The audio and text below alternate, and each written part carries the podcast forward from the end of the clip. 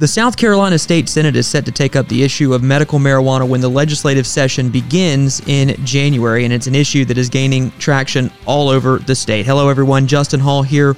We've discussed it before right here on the Palmetto Family Matters podcast. You can go back and listen to every episode wherever you get your podcast. But today, Mitch, we're joined by a special guest here in our studio to discuss medical marijuana and marijuana in general in the state of South Carolina.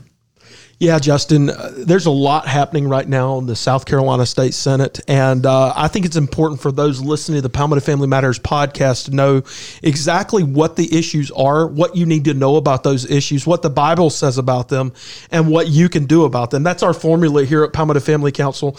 And we want to bring the people to the table that know what they're talking about. I think that's extremely important for us, Justin.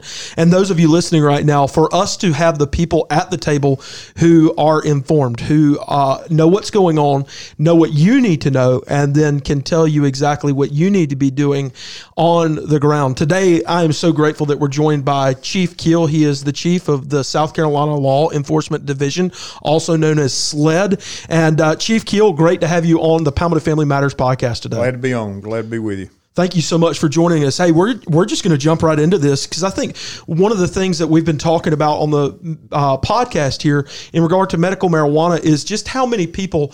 Um, I, I, hate to say it this way, but don't know exactly what the issues are, and then we hear a lot of conflation of information. Um, you know, it, it, as I was talking uh, with a friend earlier today, sometimes we can be looking at the same set of facts or the same set of numbers and get two totally different stories out of that. But I think it's important important for us to put faces with the names. We could talk about all the numbers and uh, all the names and things like that. Can you share with us some of the stories or a story, if you will, about how you've seen marijuana as the gateway drug to the opioid epidemic that we're facing, not just here in South Carolina, but as a nation? Well, I, I don't think it's just the, uh, you know, we've talked about it being a gateway drug, but, but we talk about it being a pathway drug.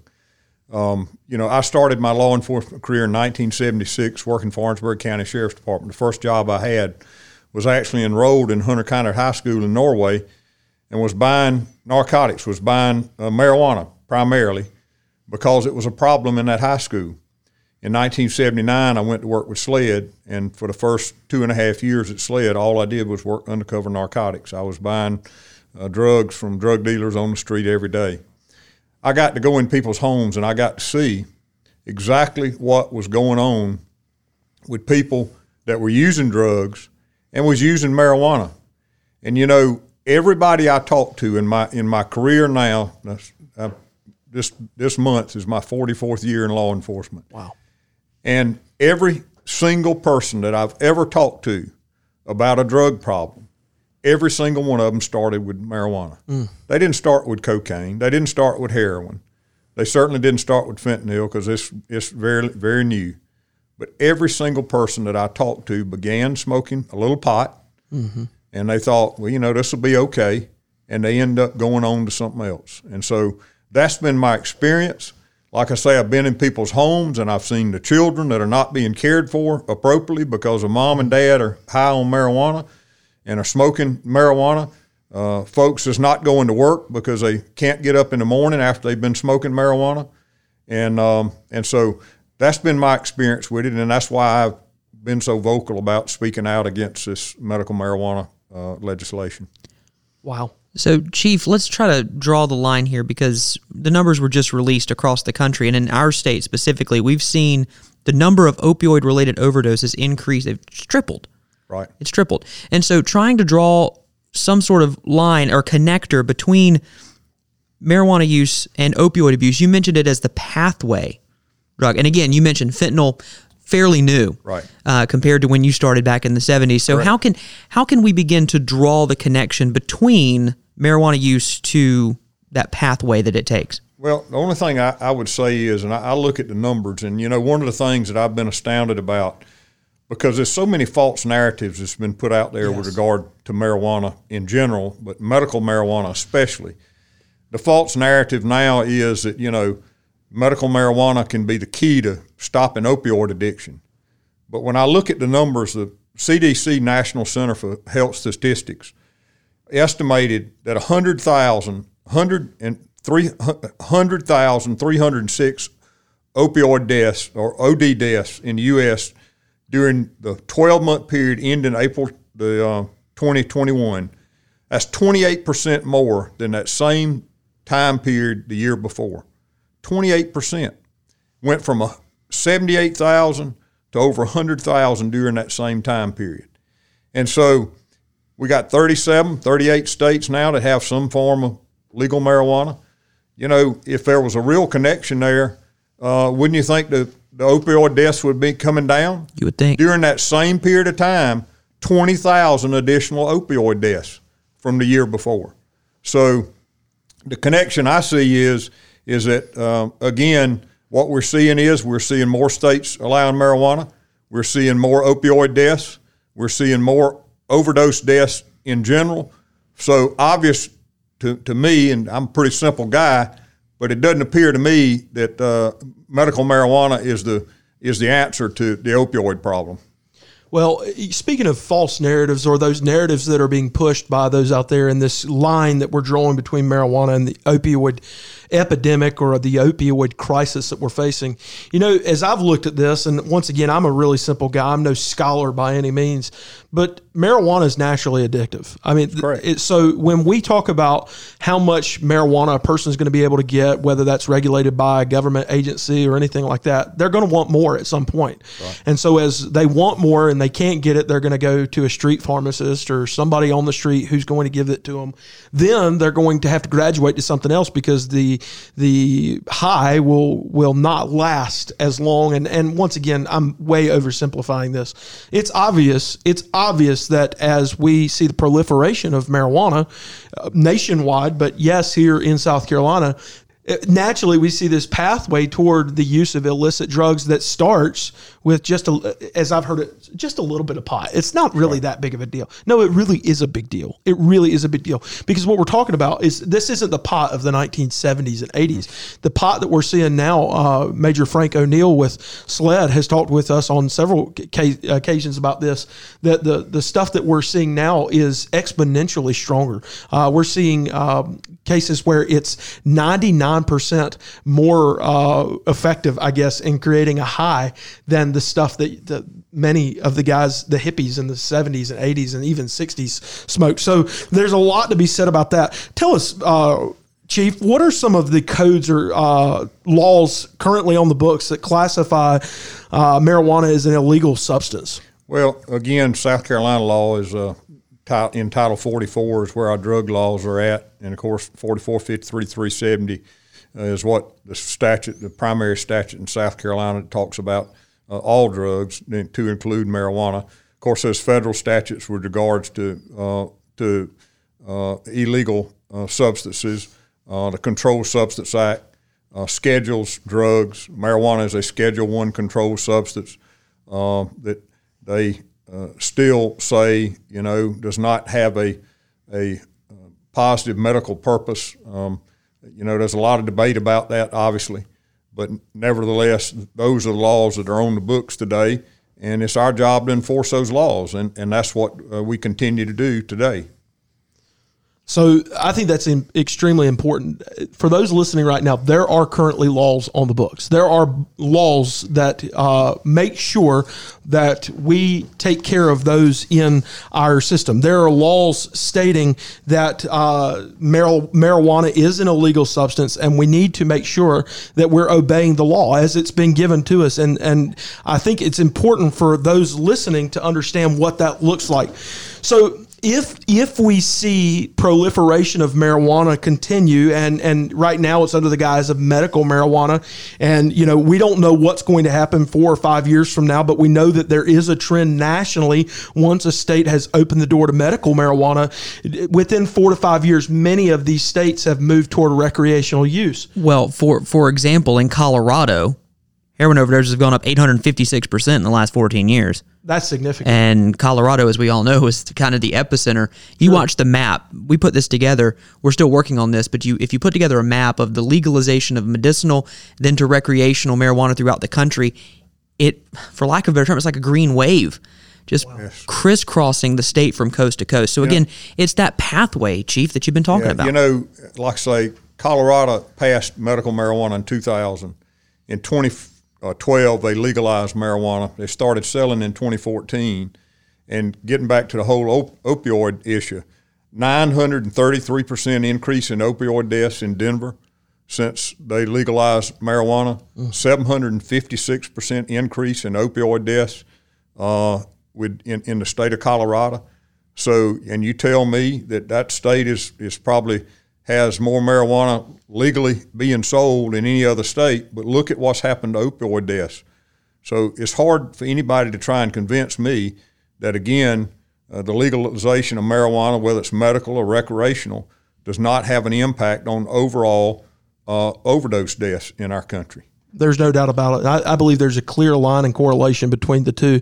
Let's let's move to something else because I think we need to be uh, fiscally responsible and good stewards of the resources that God has given us. I think that's extremely important. You know, as, as we look at the the the way government functions and that sort of thing. Another issue is the growth of government and what would be required in the passage of a medical marijuana bill in regards to the growth of government. I think that's significant, and that's another part we still don't know. We've seen some things scored on this, but we still don't know the full extent of the fiscal impact on this. What in you, in your estimation or in your eyes as you see this, Chief? What are some of the fiscal impacts, or the maybe we should say it this way? What are some of the growths in government required to meet the needs of a bill like this? Mitch, that's going to be interesting to see. Um, to be quite frank, uh, most of the states that have passed either medical or recreational marijuana uh, have not have not financed the regulation of those of, of either medical or, or recreational marijuana. I happen to be president of a national organization of, of leaders such as myself, and you know they all tell me they said, Chief, you know, it cannot be regulated. That's why so many states have gone, they've started out with medical marijuana and they ended up going to recreational marijuana because they just simply cannot regulate it.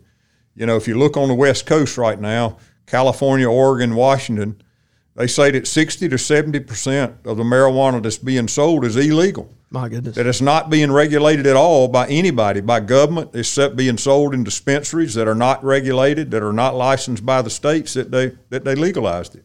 So we really don't know what that will be. If you look at the legislation, the legislation uh, doesn't talk about um, a whole lot of dollars for regulation. And on top of that, you know, they put regulation for the biggest part of it at Department of Health and Environmental Control – and Department of Health Environmental Control already has so many so many different areas that they're regulating, and they're going to dump this on them on top of that. And again, if you look at it, uh, look at the legislation, it doesn't appear to me that uh, the funding is is appropriate there to, to even try and, and, and regulate it. And you know, I'm not saying, but I know in some states, I think that's been part of the plan is to again not not fund it to the point that it needs to be to be be regulated appropriately. If you could talk through this, what would that require on SLED's behalf for y'all to be able to enforce this? Well, we have no idea, but I can just tell you that uh, what we see in again in other states is we see this proliferation of uh, of more businesses. We see these grow centers. You know, the statute says that if a, a cultivation center grows more than what they can sell, that they have to destroy it. Well, that's not what we're seeing in other states. We're seeing it being uh, email, uh, being uh, sent by UPS, FedEx, or uh, or US, U.S. Postal Service to South Carolina, and because uh, we're interdicting a lot of that very high quality marijuana that's being grown in, in those states is coming straight to South Carolina. So uh, those are things that would have to be, you know, you would have to stand up your, a regulatory body to be able to go in and check and make sure that those things were done. The cultivation centers, the dispensaries, the processing centers, to see that it wasn't going out out the back door. It, it's hard to answer this totally because we haven't seen it yet. But should this should this pass and medicinal marijuana becomes a thing in South Carolina, how does this affect policing? How does this affect the work that police officers are going to have to do every every day. You, we, we still have where recreational use would not be allowed, but medical use would be allowed, even though in South Carolina law it's not. How how would that affect police officers' jobs day to day? Well, I want to just say uh, two things, I guess. Uh, first off, you know, we can look at this bill as a medical marijuana bill, But quite frankly, I look at it with, you know, proponents of this bill talk about how strictly regulated it is. We don't see that. And quite frankly, it's going to allow anyone who's over 21 years old and some younger, uh, with parents' permission, to be able to get a medical marijuana card and go out and smoke pot. The bottom line is that uh, what we've seen in other states, the demographic that has the most medical, medical marijuana card holders are that demographic of 18 to 35 year old males. That's the healthiest demographic in our society, but yet 90% of those people are the ones that have medical marijuana cards for uh, chronic pain. Now, I don't, you know, I don't quite understand that if that's the healthiest demographic in our society. The second thing I would say is this: is that we are uh, law enforcement today. We're in a we're in a, a, crisis. I had a conversation just the other day with uh, with some le- members of the legislature. Law enforcement is in a crisis right now because of hiring and retention, trying to get people to come to work to do this job. As I reported in June of last year, and gave the final numbers here in September, we've seen a 22.9% increase in murders in South Carolina from 2019 to 2020. We've seen a 52% increase in murders in South Carolina over the last five years. Aggravated assaults were up 11% this year as well. And I can tell you from looking at the numbers, much of this violent crime is fueled by drugs and gangs. And so, how does it help that we are talking about passing more laws that allow more people with drugs on our streets and make our, our communities more violent and less safe. So I'll say this right out of the gate. Thank you, Chief, for your service to the state of South Carolina and SLED over all these years. I'm grateful for you and all the men and women who stand on that thin blue line every day and serve and protect the people of South Carolina.